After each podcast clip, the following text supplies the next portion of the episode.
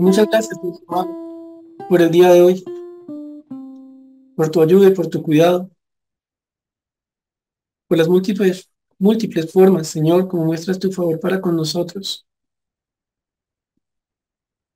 por aquello de lo que nos has librado, Señor, y lo que nos has enseñado.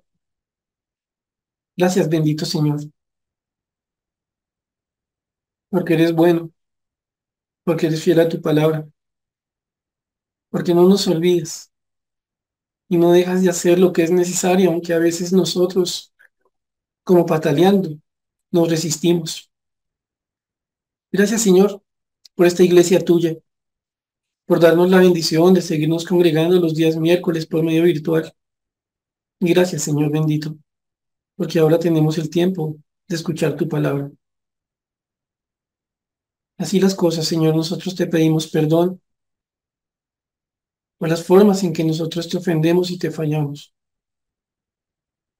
Esta petición, Señor amado, la hacemos reconociendo, Dios, que muy fácilmente nuestro corazón se inclina a la religiosidad, a quitarle valor a las cosas que importan, y que entonces fácilmente podemos pedirte perdón por pedir perdón. Por eso, Señor, Rogamos tu ayuda para que nuestro corazón de verdad esté arrepentido y podamos andar en las obras propias de ese arrepentimiento. Y te pedimos entonces que nos enseñes tu palabra como parte de ese proceso en el que nos limpias, nos instruyes, nos enseñas, corriges. Háblanos, Señor, te lo pedimos. Que tu Santo Espíritu sea nuestro Maestro. Que tu palabra de nosotros lo que tú quieres, Señor. Gracias, Padre, por esta palabra, Señor, que oramos estudiar por tu Santo Espíritu. Oramos en el nombre del Señor Jesús. Amén. Bien, mis hermanos, pues vamos a continuar un tema que comenzamos ya hace los miércoles. Se recordarán que el Señor nos viene enseñando sobre el amor bíblico. Y comenzamos entonces el estudio de lo que el Señor nos dice sobre el amor ahí en 1 Corintios capítulo 3. Desde ya voy a pedirles por favor que vayan a 1 Corintios capítulo 13.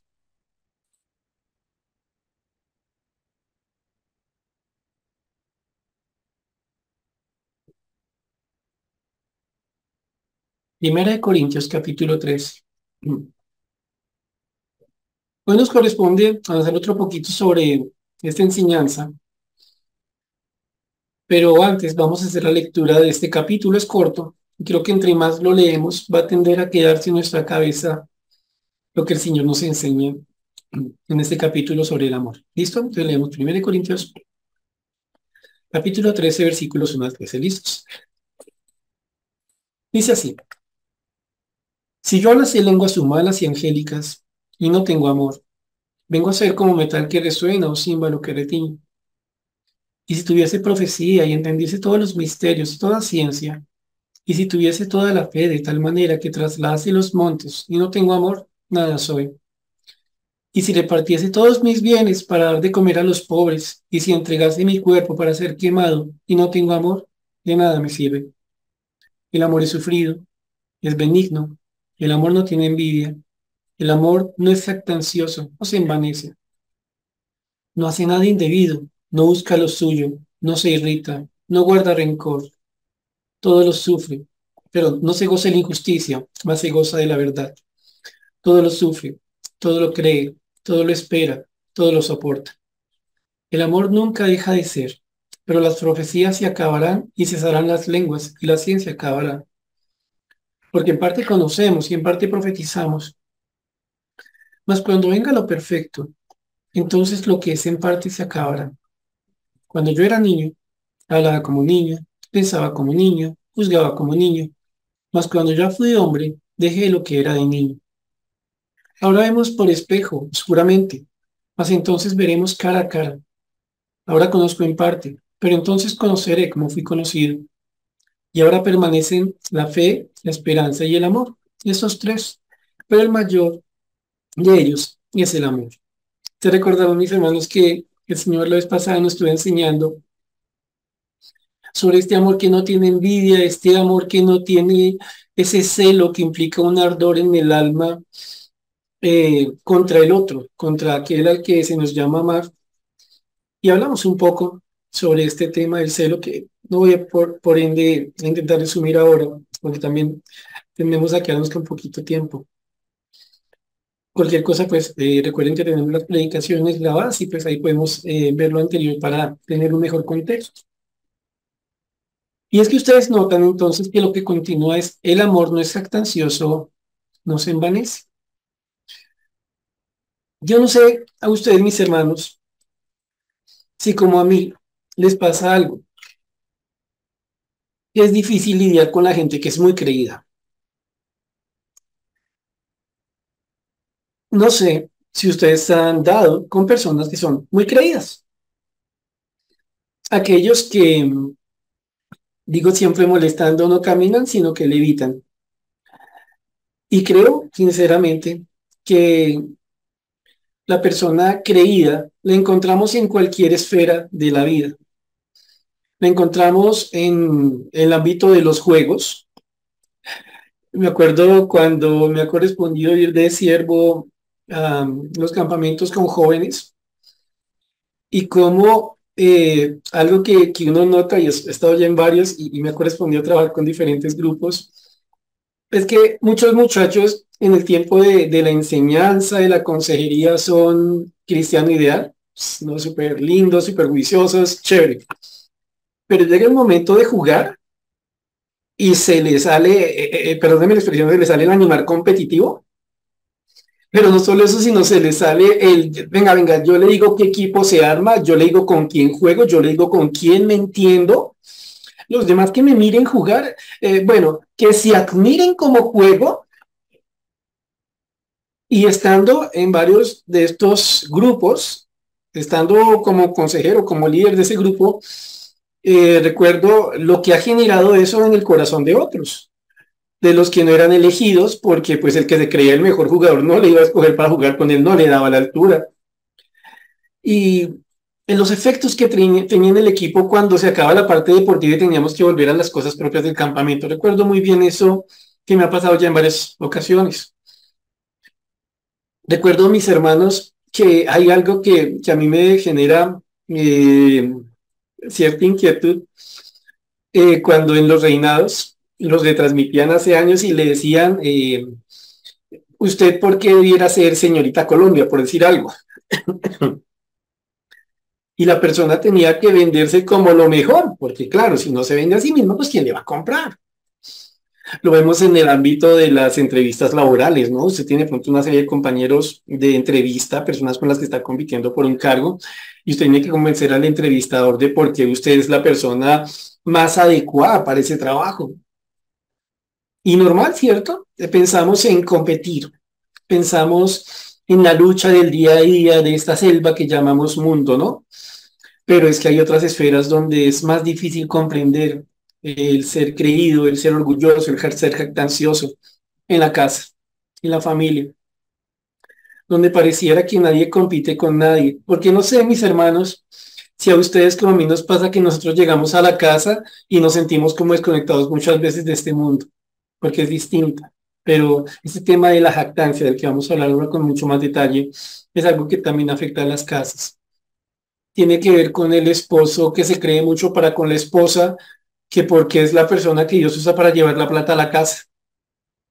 O la esposa que se cree mucho para con el esposo, porque tal vez él no entiende todo el esfuerzo que ella hace para tener la casa en condiciones, la alimentación y demás. O el hermano mayor respecto al hermano menor, porque el hermano menor no entiende todo el sufrimiento que él tuvo como hermano eh, mayor y ve a su hermano menor como un consentido entre hermanos y tantas otras cosas. Hoy por ende, pensando en esto, nos corresponde pensar un poco en la jactancia y en el envanecimiento, como cosas que se oponen al amor bíblico. Desde ya, repito, si no en todas, en demasiadas esferas de nuestra vida, se puede ser un jactancioso. Y la pregunta es, cuando somos eso, cuando hacemos eso, ¿qué es lo que estamos logrando? Y como ya lo saben, me quiero quedarme en una esfera cercana, pequeñita, en la familiar. Claro, esto lo podemos aplicar a la esfera eclesial en general, pero me voy a meter al rancho literalmente. Quiero pedirles que pensemos en lo familiar, ¿vale? Por favor. Entonces, arranquemos con el estudio de la jactancia y del envanecimiento en el versículo 4, donde leemos de nuevo el amor es sufrido, es benigno, el amor no tiene envidia, el amor no es jactancioso, no se envanece. Arranquemos definiendo las palabras. Este amor de la voluntad, este amor verdadero, este amor ágape que no está basado en condiciones, sino que es el deseo de amar bíblicamente, que es el amor de Dios en últimas, no puede ser jactancioso. El amor no puede envanecerse. Porque lo que es jactancioso refiere, digámoslo de una palabra, de una forma más cercana, que posiblemente muchos usamos. Es el amor fanfarrón, o mejor, el amor no puede ser fanfarrón. El amor no puede ser presumido. Ojo con lo siguiente, porque por definición, un fanfarrón no puede amar. Ojo con eso. Y recuerden lo que atrás nos enseña el Señor sobre el símbolo que retiñe, sobre que Él te entrega su cuerpo, todas esas cosas que nos dicen los versículos anteriores. Porque alguno aquí pudiera en este momento considerar, yo soy jactancioso, yo soy fanfarrón, yo soy creído, pero yo amo a mi familia, yo amo a mi señora, yo amo a mis muchachos, yo amo a mi esposo. Desde la definición, Dios le dice, Dios nos dice, no se engañe. El jactancioso es incapaz de amar bíblicamente. Ojo con esta premisa, que casi que es la conclusión de lo que estamos estudiando. Así que el amor no puede ser, por naturaleza, no puede ser ni presumido, ni fanfarrón, ni orgulloso. No puede ser.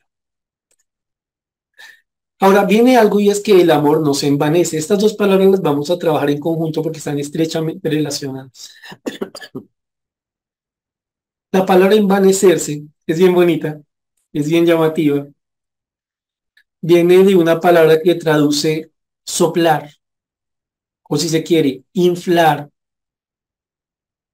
Digámoslo de una manera aún más clarita. El que se envanece se está hinchando. Tal vez ustedes, mis hermanos, han visto algunos animales cuando están de cortejo. Lo he visto entre las aves y entiendo que también lo hacen las ranas con los sapitos. Y perdónenme los biólogos si no soy preciso en esto, pero pues es de lo que uno sabe de, de Discovery, esas cosas que uno... Cuando el animalito quiere llamar la atención de, de la hembra, se infla, ¿no? Eh, eh, ¿Han visto ustedes realmente a los sapos que, que inflan? Eh, no sé si es el bucho, el vientre, perdónenme, no sé, esto solamente es lo que ven las imágenes. Se infla de una forma impresionante. Mostrarse más grande, ¿no? Mostrarse, si se permite la expresión, más macho. Mostrarse como el más apto para que la hembra lo seleccione y se aparee con él. Y con los pajaritos también vemos eso. Pensamos en el pavo real, que abre sus plumas, que generalmente las llevas eh, acumuladitas o amontonaditas y hacia abajo, pero cuando está la hembra muchas veces las abre y son un abanico de colores hermoso por demás, pero lo hace ¿para qué? Para llamar la atención. En ambos casos, sea en el de, el de los sapos, sea en el de los pájaros, como el pájaro, eh, como el, como el pavo real, ustedes notan algo interesante. Están usando algo que se les dio, lo engrandecen para llamar la atención sobre ellos. ¿Vale? Entonces, la palabra envanecer, ¿a qué se refiere? A inflarse, a llenarse de aire. Digamos que la relación sería más o menos la siguiente. La jactancia o el orgullo es como el viento que infla al envanecido. Un globo creído se llenaría de su amor a sí mismo y entonces sería un globo envanecido, un globo hinchado. Pero vamos con lo siguiente, mis hermanos. Porque lo cuestionable es que está lleno como de nada. Está inflado como de nada. Entonces, jactancia, fanfarronería, orgullo, creerse mucho, envanecimiento, estar hinchado como por viento, eh, eh, gordito, así que se vea grandote, ¿no? Ojo que el Señor dice que el amor no es jactancioso y el amor no se envanece. Ahora, comencemos a mirar entonces algunas cosas bíblicas para entender mejor por qué el amor no puede ser ni jactancioso ni envanecido. Vayan por favor a Proverbios 27, versículo 2. Ver Proverbios 27, versículo 2. Saben mis hermanos que nuestro ejercicio es estarnos moviendo por la Biblia, salvo que usted realmente no lo puede hacer. Le recomiendo siempre que se mueva los versículos que leemos, no solo les escuche si los puede leer, porque muchas veces usted va a encontrar más cosas de las que uno puede expresar. Proverbios 27, 2, dice así. Alabete el extraño y no tu propia boca, el ajeno y no los labios tuyos. El Señor aquí está dando una máxima de sabiduría, en la que de tajo dice algo. Mire, si alguien no se debe alabar, es uno mismo. Si algo no le gusta a Dios, si algo dice Dios que no debe ser, es que la propia boca le alabe a uno. Que los propios labios lo alaben a uno. Dice el Señor, si alguna alabanza usted va a recibir creyente, que sea de uno que no lo conoce, que sea de uno que no le va a ser lisonjero, que sea de uno que no le va a pedir un favor después de echarle flores. Ahora, noten algo interesante. El Señor aquí nos pone a pensar a nosotros en algo que nosotros hacemos muchas veces de forma entre comillas natural. Em, y eso lo vamos a desarrollar un poquito más adelante. Este versículo no está diciendo que no se debe alabar el que hace las formas de forma, eh, el que hace las cosas de forma mediocre. No. Este versículo no está diciendo que no se debe alabar el que se equivoque en las cosas que hace. Que no se debe alabar el hombre que sabe que no sabe trabajar que no se debe alabar la mujer que, que no sabe encargarse de las cosas que están a su cargo. Aquí lo que está enfatizando el Señor, como ustedes lo pueden ver, es que no está bien delante de Dios que los propios labios hablen bien de uno. Y desde ya quiero plantearles un ejercicio. ¿De qué maneras podemos alabarnos nosotros mismos? Bíblicamente, desde lo que dice Proverbios 27.2, pues cuando nosotros decimos de pronto tras un agradecimiento, oiga, qué chévere lo que usted hizo, qué chévere lo que usted enseñó, qué chévere lo que usted tal cosa. Y entonces dice la persona, pues no, pues obvio estudié. O no, no, no, es que desde chiquito yo sido muy esforzado para hacer las cosas bien o es que yo no soy amigo de la mediocridad, también me gusta meterle todo el tiempo, toda la vida las cosas para que salgan bien, o a mí las cosas me salen así porque yo las hago para el Señor, ¿ah? Y, metemos ahí a Dios como, como para maquillar lo que estamos diciendo muchas veces. Solo quiero pedirle a usted que piense. Hay momentos en, lo que, en los que usted, como yo, usamos nuestras propias palabras para exaltarnos? Ojo, Dios no está diciendo que es que usted haga las cosas mal. Dios no está diciendo que usted cumpla mal sus responsabilidades. Dios está diciendo, en verdad, usted es aquel quien se debe alabar. Pero hay una segunda forma como nosotros intentamos lograr esta alabanza eh, desde nuestros propios labios. Y es cuando nosotros preguntamos, ¿cómo le pareció que hicimos las cosas? Y no estamos buscando aquí una retroalimentación. Estamos buscando lisonja. Me acabo de preparar la mega bandeja paisa. Le probé cada uno de sus componentes quedaron deliciosos. Quedó presentada como para Masterchef, cualquiera sea la versión en la que se encuentre en la actualidad. La sirve veo que los que están comiendo esa bandeja paisa conmigo casi que lloran de la felicidad. Hacen caras, a ver si se les puede servir otro poquito. O incluso si le queda para llevar. Y después, habiendo notado el buen impacto que tuvo la bandeja en las personas, preguntamos, ¿qué tal le pareció? Pero ya conocemos la respuesta. Solo queremos que los demás endulcen nuestro oído. Queremos hacer de los demás un instrumento para alabarnos a nosotros mismos. Conocemos la respuesta, pero solo queremos que los otros le echen aire de jactancia a ese corazón envanecido.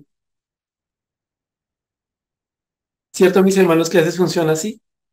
En demasiadas áreas de nuestras vidas. Y entonces nosotros pensamos, ¿sabes qué me gusta que me consientan? Ojo, mis hermanos, que lo que está detrás de la jactancia y el envanecimiento no es tan superficial como parece. Lo primero Dios dice, ah, ah, usted no se debe alabar.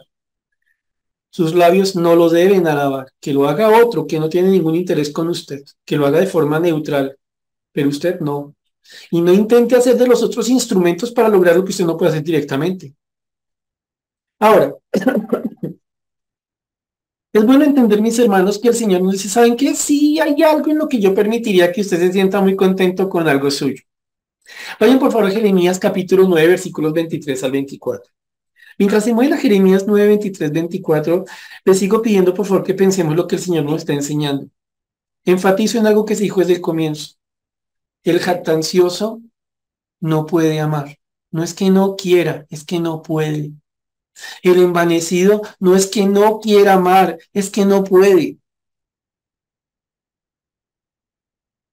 Y vamos a ver más adelante algunas consecuencias que trae esto, por lo cual es muy claro que no puede amar, pero quedemos en Jeremías 9, 23, 24. ¿Qué tenemos frente a nosotros? Tenemos un texto en el que el Señor le está advirtiendo al pueblo por medio del profeta Jeremías, le está hablando a Judá por medio del profeta Jeremías. Le está diciendo, en otras palabras, los voy a deportar, les voy a destruir la ciudad, van a sufrir de una forma impresionante, van a sufrir mucho, los voy a disciplinar muy duro. ¿Por qué, Señor? Somos tu pueblo, ¿por qué harías eso? Porque entre ustedes son muy injustos y porque como pueblo se han vuelto a la idolatría. Ojo, el contexto de lo que vamos a leer tiene que ver con una reprensión, con una advertencia del Señor que terminaría convirtiéndose en hechos ciertos. El pueblo termina deportado porque no le creyeron a Dios lo que vamos a ver, lo que dice el Señor aquí sobre alabar o alabarse, tiene un contexto. Le está hablando a personas que eran injustas entre ellos y que se habían olvidado de quién es el Dios verdadero. En ese contexto es que aparecen esos versículos de los más conocidos del libro de Jeremías. Versículo 23. Así dijo Jehová, no se alabe el sabio en su sabiduría, ni en su valentía se alabe el valiente ni el rico se alabe en sus riquezas. Mas alabes en esto el que se hubiere de en entenderme y conocerme, que yo soy Jehová, que hago misericordia, juicio y justicia en la tierra, porque estas cosas quiero, dice Jehová. Ojo con lo siguiente, recordemos lo que les acabé de comentar. El Señor ahora le está diciendo por medio del profeta Jeremías a estos supuestos creyentes de Judá, mire, no se alabe por lo que usted, o no se alaben por lo que ustedes son o pueden hacer. Ustedes son o pueden hacer algunas cosas, pero su realidad, la que no han notado, es que están lejos de mí. Ustedes están volcados a la idolatría y entre ustedes son muy injustos. Pero para ustedes, dirá el profeta Jeremías, inspirado por Dios, para ustedes lo importante que es, miren mis hermanos lo que está detrás de la jactancia. Ah, no, lo importante es que yo soy sabio, sí, yo soy sabio, yo tengo una capacitación especial, yo soy como un experto en las cosas que hago. Yo incluso soy la persona más capaz para, para dar un consejo. O no, yo soy la persona que vive más según la voluntad de Dios. Ojo, la palabra sabio significa uno que es experto en lo que hace o una persona que está acreditada, capacitada para dar un consejo o una persona que, según ella, vive según la voluntad de Dios. Noten lo siguiente para que le echemos cabeza y nos demos cuenta de que estamos hablando. ¿Hay algo malo en ser sabio? ¿En tener estas capacidades? No, no hay nada de malo. Qué bendición. Qué cosa tan bonita saber hacer las cosas, poder dar un consejo o intentar vivir según las normas de Dios. Y el Señor dice, no se alabe el, no se el sabio en su sabiduría. No se crea mucho por ser sabio. Mire el problema que tiene detrás. Sabio, note su necedad. Sabio de ese cuento, usted abandonó a su Dios, es lo que vemos nosotros en, la parte anterior de este capítulo. Ahora, ni en su valentía se alabe el valiente. Y el término, término valentía refiere a alguien que tiene fuerza, que tiene poder, que tiene vigor, a un guerrero. No, pues qué bendición tener estos valientes en medio de una, en medio de una congregación, en medio de un pueblo. Uy, no, qué bendición tener gente que sabe pelear, que es fuerte, que nos ayuda a guardarnos. Chévere. Una vez más, el Señor no está diciendo que la valentía sea mala. ¿Lo notan? Le está diciendo, valiente, no se alabe en su valentía. Una vez más, valiente, escuche lo que dice atrás el capítulo 9 y todo el contexto de Jeremías. ¿De qué le sirve ser valiente? ¿De qué le sirve ser sabio? Si usted se cree mucho por esto que Dios le dio y el precio de creerse mucho por esto que Dios le dio, usted abandonó a Dios. Ni el rico se alaba en sus riquezas. Una vez más, no está diciendo nada contra ser rico. Qué chévere, ¿no? Tener platica, no tener que hacer cuentas tan seguido. Chévere. Pero como al valiente y como al sabio el Señor les dice, no se, no se alaben, no se jacten no sean fanfarrones con eso. Dense cuenta, démonos cuenta cómo cuando somos jactanciosos, fanfarrones, envanecidos, en el fondo de ello se ha producido algo que ya de por sí es suficiente tragedia. En nuestra mente hemos abandonado a Dios. Y esto lo podemos leer por una razón sencilla. Porque Dios no habla contra la sabiduría, contra la valentía, contra el rico. Dios en el contexto habla sobre aquellos que se olvidaron de Dios porque están demasiado concentrados en sí mismos.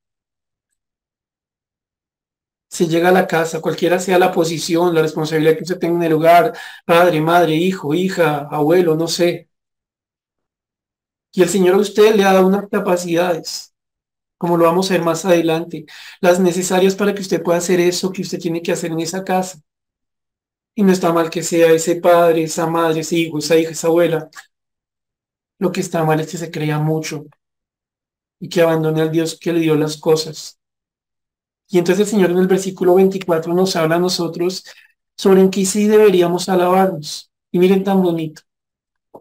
Más alabe sin esto el que se de alabar. O sea que el Señor sí tiene una razón legítima para que nos sintamos honrados.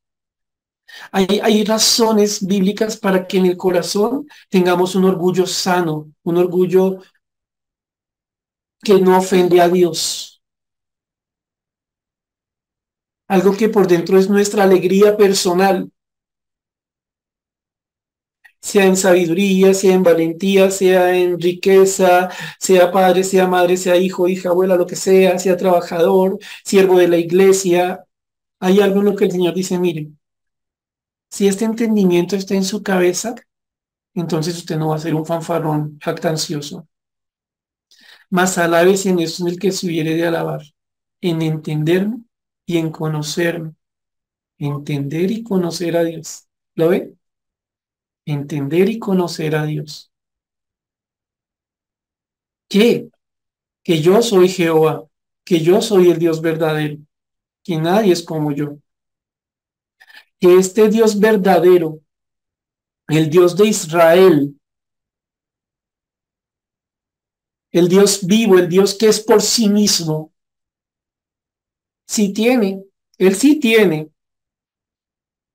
¿por qué ser alabado? ¿Por qué? Hace misericordia, juicio y justicia. Siempre hace lo que es correcto, incluso ayudando a quien no merece la ayuda. Hace misericordia, juicio y justicia en la tierra, donde nosotros moramos, el sabio, el valiente, el rico, el papá, la mamá, el chino, la china, el trabajador, el siervo de la iglesia, el que hace las cosas que tienen sentido es Dios. Y si una persona quiere conocer algo que le genere alegría en su propia vida cuando la revise, no es que sea muy sabio, no es que sea muy valiente, no es que sea muy rico o cualquier otra cosa que Dios le haya dado. Alégrese en entender que el Dios de misericordia, juicio y justicia es la razón de lo que usted entiende y de lo que usted hace. Piense en lo siguiente, si una persona conoce, si una persona entiende a Dios, ¿cuál es la consecuencia natural de esto? Y no tiene espacio para alabarse a sí mismo. Porque como algo semejante o inferior a la nada puede alabarse de la misma manera que se alaba al Dios verdadero. ¿Me hago entender? El conocimiento de Dios en nuestros corazones desplaza, deja en su lugar un, un errado entendimiento de lo que somos a partir de lo que Dios nos ha dado, porque se repite. No se trata, mi hermano, de que usted sea chante entonces porque Dios le dio a usted unas capacidades para lo que hace. No se trata de que usted entonces pelee con Dios porque ha sido un buen padre, una buena esposa, un buen hijo. No, está diciendo eso la palabra. Está diciendo, no se desubique, entienda, conozca al que está detrás de esto. Miren algo más, mis hermanos. La consecuencia natural de un corazón que conoce y comprende a Dios no solo está en el hecho de que no va a haber jactancia, no va a haber ese envanecimiento, sino que se va a procurar una buena relación con Dios. Y todos sabemos aquí algo, mis hermanos, y creo que no necesito demostrarlo. Una persona con una buena relación con Dios es por naturaleza humilde. No me tomen a mal cuando planteo esto. Pero yo en lo personal no le como cuento a una persona, cualquiera sea su realidad, que me dice que tiene una buena relación con Dios, cuando chicanea eso. No tiene sentido, ¿cierto? Entonces, acabamos de ver algo interesante. La jactancia, el envanecimiento, el autoalabarse, son características propias de uno que se olvida quién es Dios y qué ha hecho Dios en su vida, como le pasó a Judá antes de que se fueran para la deportación y que fueran destruidos por idólatras y pecadores. Pero miremos algo más, mis hermanos. Y recuerden que estamos haciendo con este estudio del amor. Le estamos dando duro esas cosas, mis hermanos, que nos quieren convencer a nosotros de que estamos amando bien. A nosotros no nos necesitan amando a nuestra manera. Nosotros debemos amar como ama Dios. Ese amor que Dios nos ha dado para amar es lo único que va a funcionar donde Dios nos ha puesto. Cualquier otra cosa es inferior y estorba. Vayan por favor a 2 Corintios capítulo 10.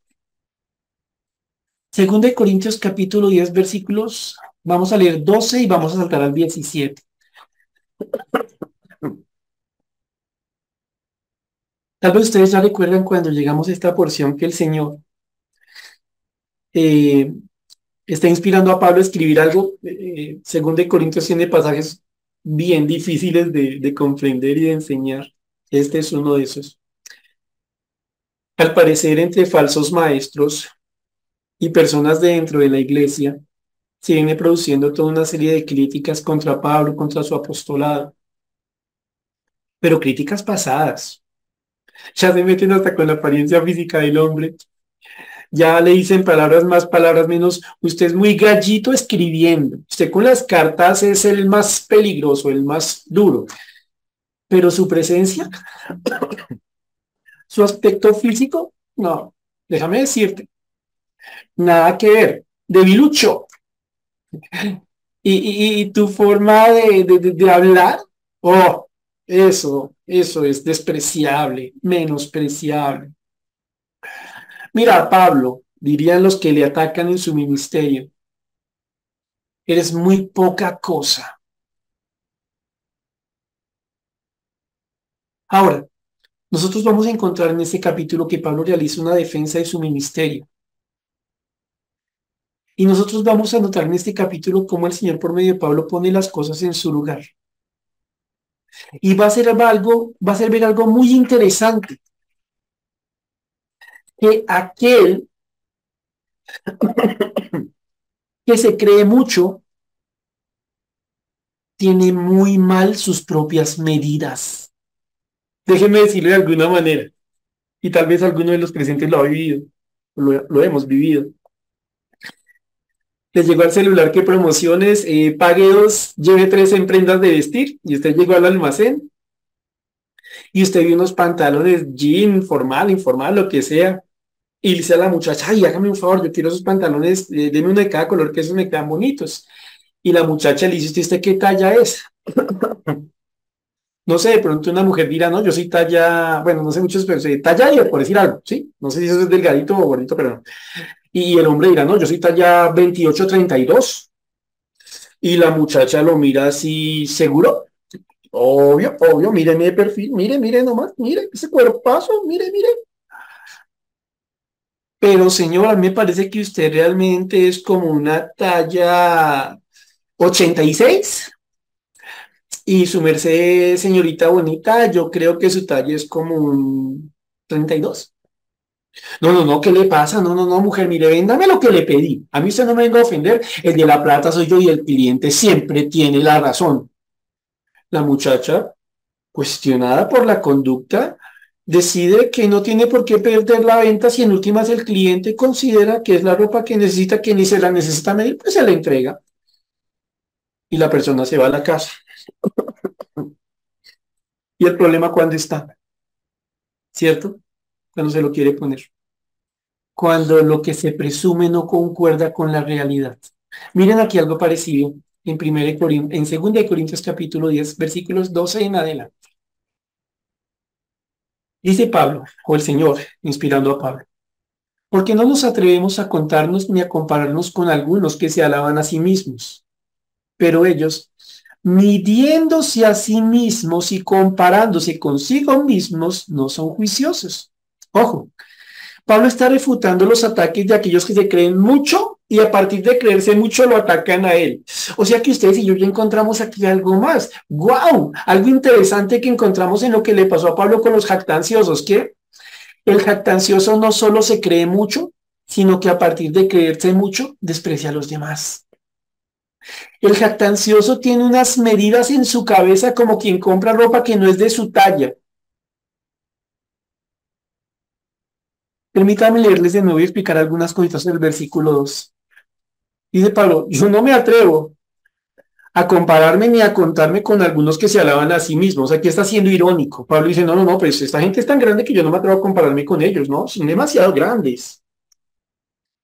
Sí puedo decir algo de ellos, a los que ellos dicen que yo no les llego, que no les doy la talla, listo, listo, pues que digan lo que consideran, ¿no?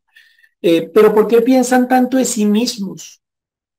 Porque son jactanciosos, porque están llenos de tanto aire. Son tan grandes. Miren lo que está detrás de la jactancia, por lo menos evidenciada en muy posiblemente unos falsos maestros y tal vez algunos hermanos en la iglesia de Corinto. Pero ellos midiéndose a sí mismos, estimándose a sí mismos, evaluándose a sí mismos. Es decir, se miran a sí mismos y ellos se autoevalúan, se autocalifican. Pero ojo, cuando uno tiene que medir algo, cuando uno tiene que saber o evaluar algo, uno necesita un punto de referencia, ¿cierto? Eh, yo cómo sé si esta cosa mide o no mide un metro. Pues a manera de ejemplo, yo pongo una regla que mide un metro y pongo al lado lo que quiero medir. Y esta regla que mide un metro me, metro me permite saber si lo que estoy midiendo es más largo o más corto que un metro, ¿cierto? Así funciona. Pablo está diciendo algo aquí muy interesante. Mire, ellos se creen mucho y dentro de creerse mucho hacen algo que es de locos. Pero de locos, locos. ¿Qué? Ellos mismos son su medida. Ellos son su punto de comparación, ellos son su punto de referencia, ellos son su propio metro. Y tan raro, se miden a sí mismos a partir de sí mismos y la medida les sale bien. ¿Me hago entender? Interesante. Y aquí, mis hermanos, tiene uno que ponerse a pensar, ¿será que uno es así?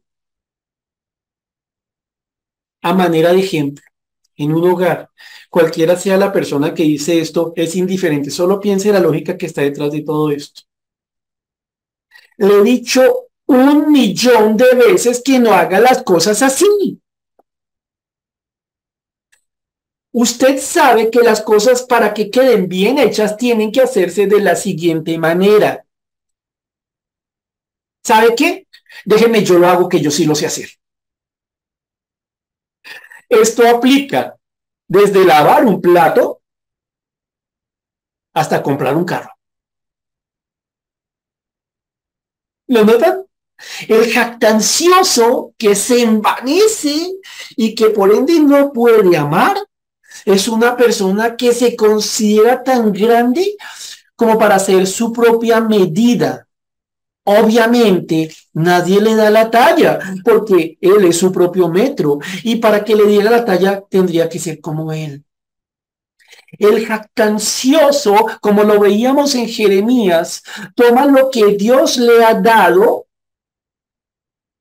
se lo apropia como si él mismo fuera la razón de eso y desde ahí entra a despreciar a los otros. Ah, el jactancioso no puede amar. ¿Cómo va a amar usted a otro cuando esté tan enamorado de usted mismo? Es como si en su corazón tuviera un trocito de madera en el que aparece yo y yo por siempre. ¿Ya entender? Ojo, mis hermanos.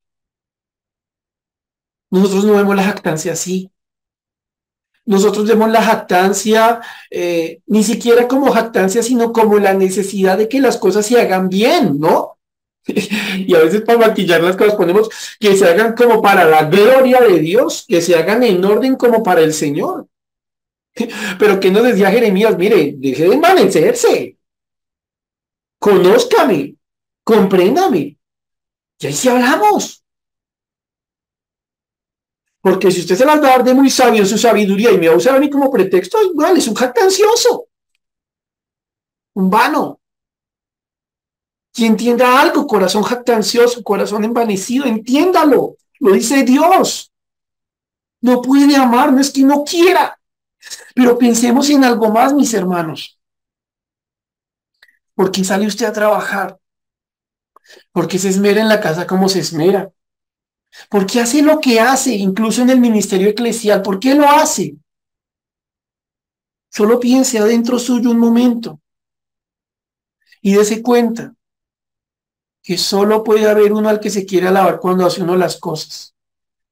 Démonos cuenta que uno puede decir, uno no puede decir esto lo hago para alabar a Dios y para alabarme a mí. Y démonos cuenta de algo. Si nos queremos alabar a nosotros, hacemos las cosas a nuestra manera. Y ya sabe, si alguno quiere predicar, yo le digo que tiene que hacerlo así, así, así, así, así, y me dirá algún hermano, pero así es como lo hace usted, yo no estoy de acuerdo. Y yo le contestaré, lo siento, pero las cosas se hacen así. Y la persona podrá decir por dentro, voy a orar porque estás lleno de jactancia. Y así no puedes amar, así no puedes servir.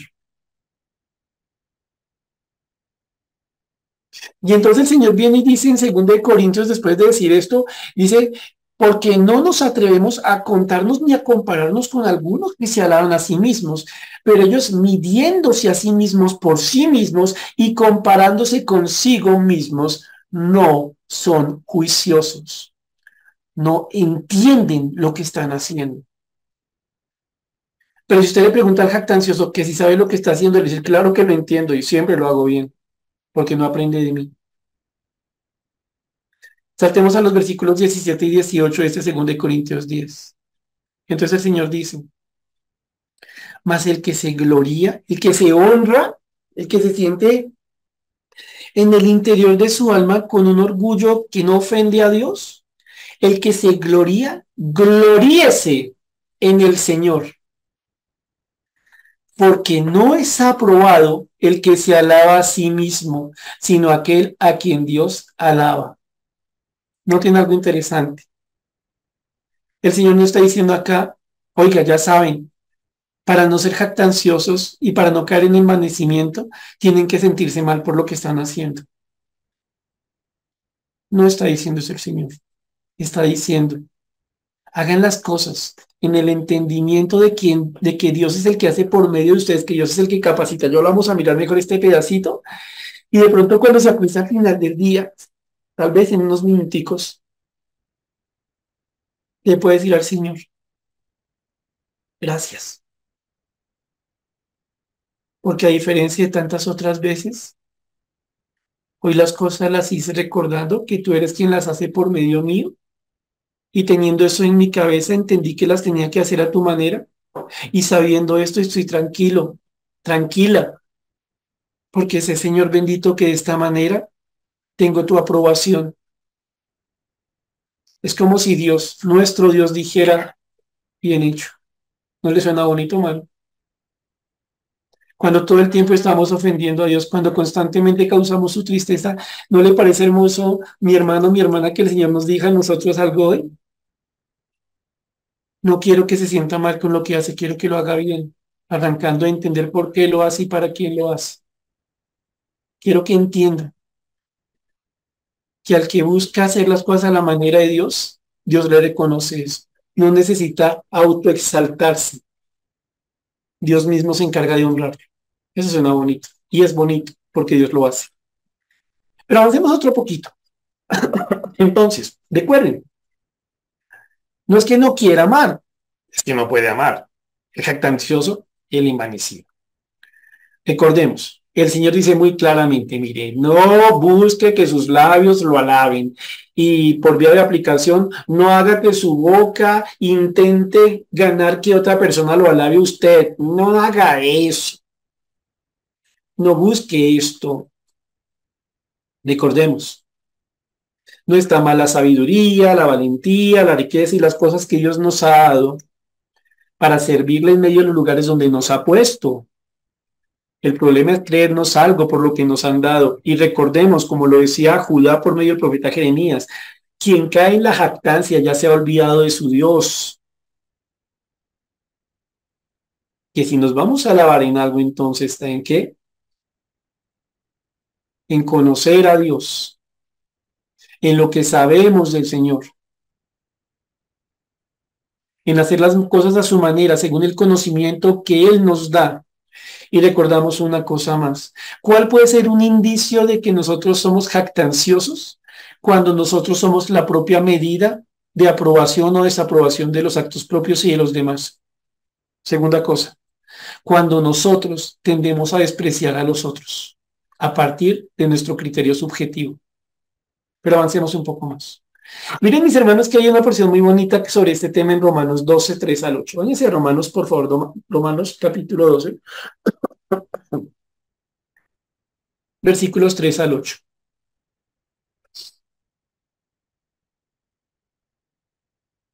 Esta porción es bien bonita. Comienza de una forma retante, porque en el versículo 1 nos habla a nosotros de el deseo de Dios que nosotros mismos seamos un sacrificio vivo, no un sacrificio muerto. No es que usted le corte el cuello y no sirve sino para un sacrificio, sino el sacrificio que es constante, el sacrificio que es la vida misma, cada acto de la vida. Que es un sacrificio que es santo ante Dios, que le agrada a Dios, que es un sacrificio que muestra, wow, esta persona sí entiende lo que Dios ha hecho en su misericordia.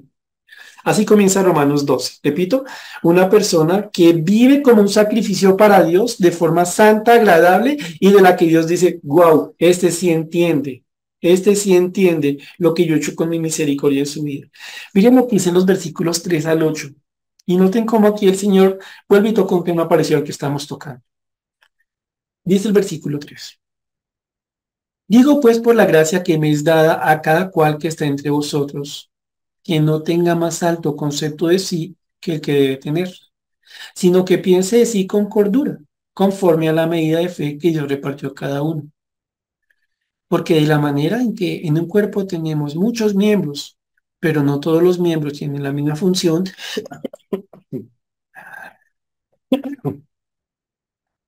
así nosotros, siendo muchos, somos un cuerpo en Cristo y todos miembros los unos de los otros. De manera que teniendo diferentes dones según la gracia que nos es dada, si es de profecía, úsese conforme a la medida de fe, o si de servicio servir, o el que enseña la enseñanza, el que exhorta en la exhortación, el que reparte con liberalidad, el que preside con solicitud, el que hace misericordia con alegría. Claro, aquí el Señor le está hablando a la iglesia de Roma por medio del apóstol Pablo y les está poniendo a pensar si usted realmente ha entendido la misericordia de Dios en su vida, si usted va a hacer ese sacrificio vivo, santo, agradable, en, en, una, en algo que se presenta a Dios con entendimiento, entonces, ¿qué va a hacer usted? ¿Qué voy a hacer yo? Voy a tomar lo que Dios me ha dado, aquí la Biblia lo llama la gracia que es dada a cada cual, Aquí la palabra gracia no alude a ser salvos. Ya son salvos. Es la iglesia en Roma. Aquí el Señor está hablando de un regalo que significa una capacidad especial que el Señor da. Pensamos en los dones, pero también pensamos en los talentos. Don, ¿qué es un don? Una capacidad espiritual especial que da el Señor para que cumplamos un ministerio, por ejemplo. ¿Qué es un talento? También es una capacidad, pero por ejemplo el talento puede ser eh, una persona que toca bien un instrumento musical. Incluso una persona que tiene la gracia del Señor cuando habla con otras personas. En todo caso, es lo que nos dice aquí el texto. Miren, el Señor ha dado a cada uno de los suyos una gracia especial, un regalo. Eso que dice desde ya, eso no se lo ganó usted. No se lo ganó ninguno. Es un regalo de Dios a los suyos. Digo pues por la gracia que me es dada cada cual que está entre vosotros, que no tenga más apto concepto de sí que el que debe tener. Que no sea arrogante, que no se estime demasiado. No caiga en ese error. ¿En qué partimos? Dios quiere que seamos a Él como un sacrificio vivo, una ofrenda viva constantemente, con el entendimiento de lo que Él ha hecho por nosotros. Si entendemos eso, entonces decimos, Señor, ¿qué gracia me has dado tú? Wow, los dones del Espíritu Santo que me has dado son los siguientes. Los talentos que me has dado son los siguientes. Los oficios que me has dado son los siguientes. Wow, Señor bendito. Ay, Padre bendito, si tengo un corazón que tiende a ser más creído. Entonces Dios dice, ah, ah, no caiga en la trampa. No piense usted más de lo que tiene que pensar. Y entonces, ¿cómo hago para no caer en la trampa? Bueno, piense sí con cordura como estando cabal, como no estando eh, fuera de sus cinco sentidos. ¿Vale? Piense con cabalidad, de forma juiciosa respecto de usted mismo. Dios a usted, Dios a nosotros nos ha dado unas capacidades por su gracia para hacer algo y para que cumplamos estas capacidades a cada quien le dado una medida específica. Por decir algo, un ejemplo y nada más. Ustedes conocen, por la gracia del Señor, muchos profesores en la iglesia. ¿Y han notado algo? Y esto para la gloria del Señor. Intentamos todos enseñar la palabra de Dios. Pero se han dado cuenta que hay diferentes estilos. ¿Lo han notado? Cómo el don de enseñanza en cada uno se da de una forma diferente, según una medida de fe diferente. Ay, porque este es más duro que este. No, no, no, no, no es la medida que Dios le da a esa persona para que cumpla una tarea específica. Si le diera otra medida, la persona no podría hacer lo que Dios le dio a hacer. Le da una gracia en general y esa capacidad se la da de una forma súper específica. Mi hermano, mi hermana, déjeme decírselo de alguna manera. Dos opciones. O estamos en un mundo lleno de azar y de accidentes, y eso no es posible, o estamos en una historia, en un mundo en el que prima la soberanía de Dios. Si esto es así, en su hogar como en la iglesia, Dios lo puso y le dio unas capacidades especiales, una medida específica para que usted cumpla su función. Dios no se equivocó. Le es imposible equivocarse.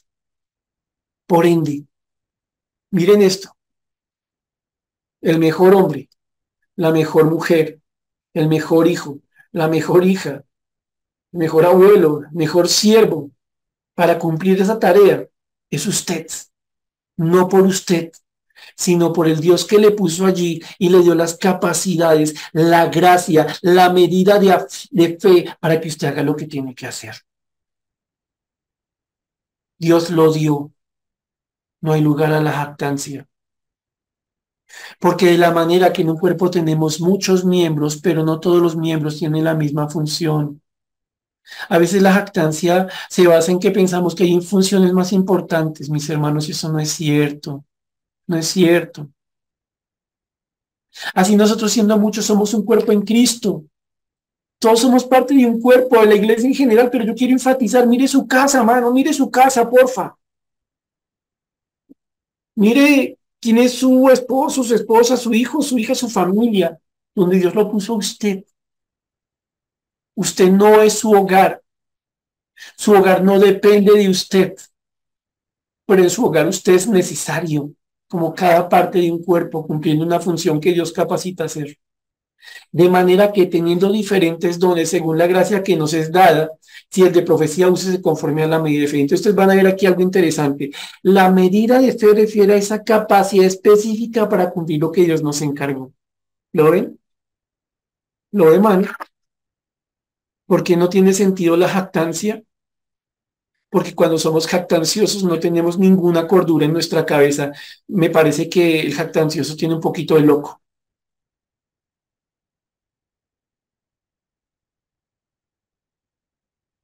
Vamos, mis hermanos, a leer un versículo más.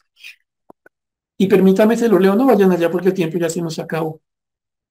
Está en Proverbios 28, 25. En Proverbios 28, 25. El Señor dice algo. Y voy a leerlo en tres versiones porque va a notar una diferencia, pero ya se las comento. Proverbios 28, 25 dice lo siguiente. El altivo de ánimo suscita contiendas, mas el que confía en Jehová prosperará. Así lo leemos en la Reina Valera 60. El altivo de ánimo suscita contiendas, mas el que confía en Jehová prosperará. Miren cómo lo traduce la Biblia de las Américas. El hombre arrogante suscita rencillas, mas el que confía en el Señor prosperará. El hombre arrogante suscita rencillas, mas el que confía en el Señor prosperará. Miren cómo le dice la nueva traducción viviente. Ya les hago una explicación cortita y terminamos.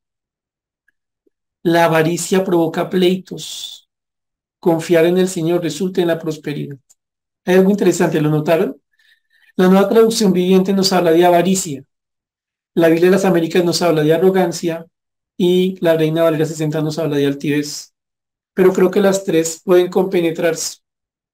Porque una cosa característica del jactancioso, como lo vimos atrás cuando vimos lo que el Señor decía contra los creídos que atacaban la iglesia, de, eh, perdón, el ministerio de Pablo, es que un corazón altivo, un corazón arrogante, es un corazón avaro.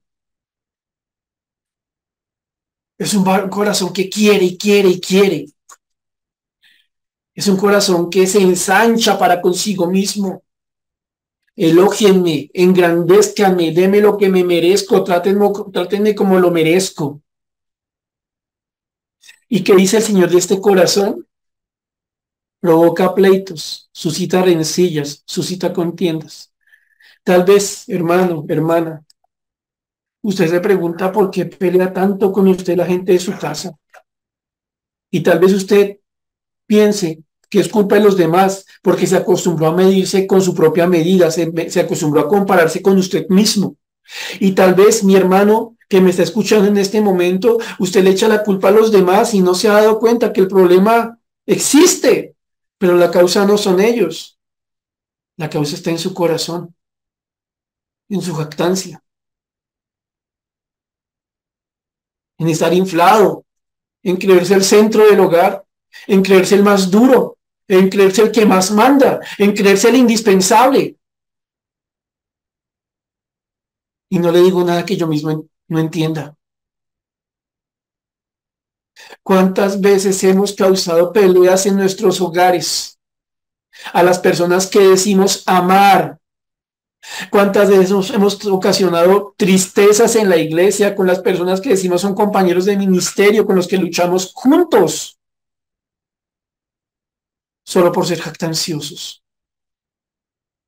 por envanecernos, Y en vez de detenernos a pensar y pedirle a Dios, Dios, estoy siendo cuerdo, estoy pensando las cosas como tú las piensas, te estoy conociendo a ti y quiero alabarte a ti o es un problema que tengo en el alma, en vez de detenernos a pensar qué nos está pasando, seguimos pateando con la jactancia, a la vez que se infla cada vez más nuestro orgullo. Y lo dijimos desde el comienzo y estamos terminando. Qué tristeza, porque tanto esfuerzo no sirve de nada. Por mucho que se haga, eso no será amor. Por mucho que se haga, eso no será servicio. En últimas, será un gran esfuerzo perdido.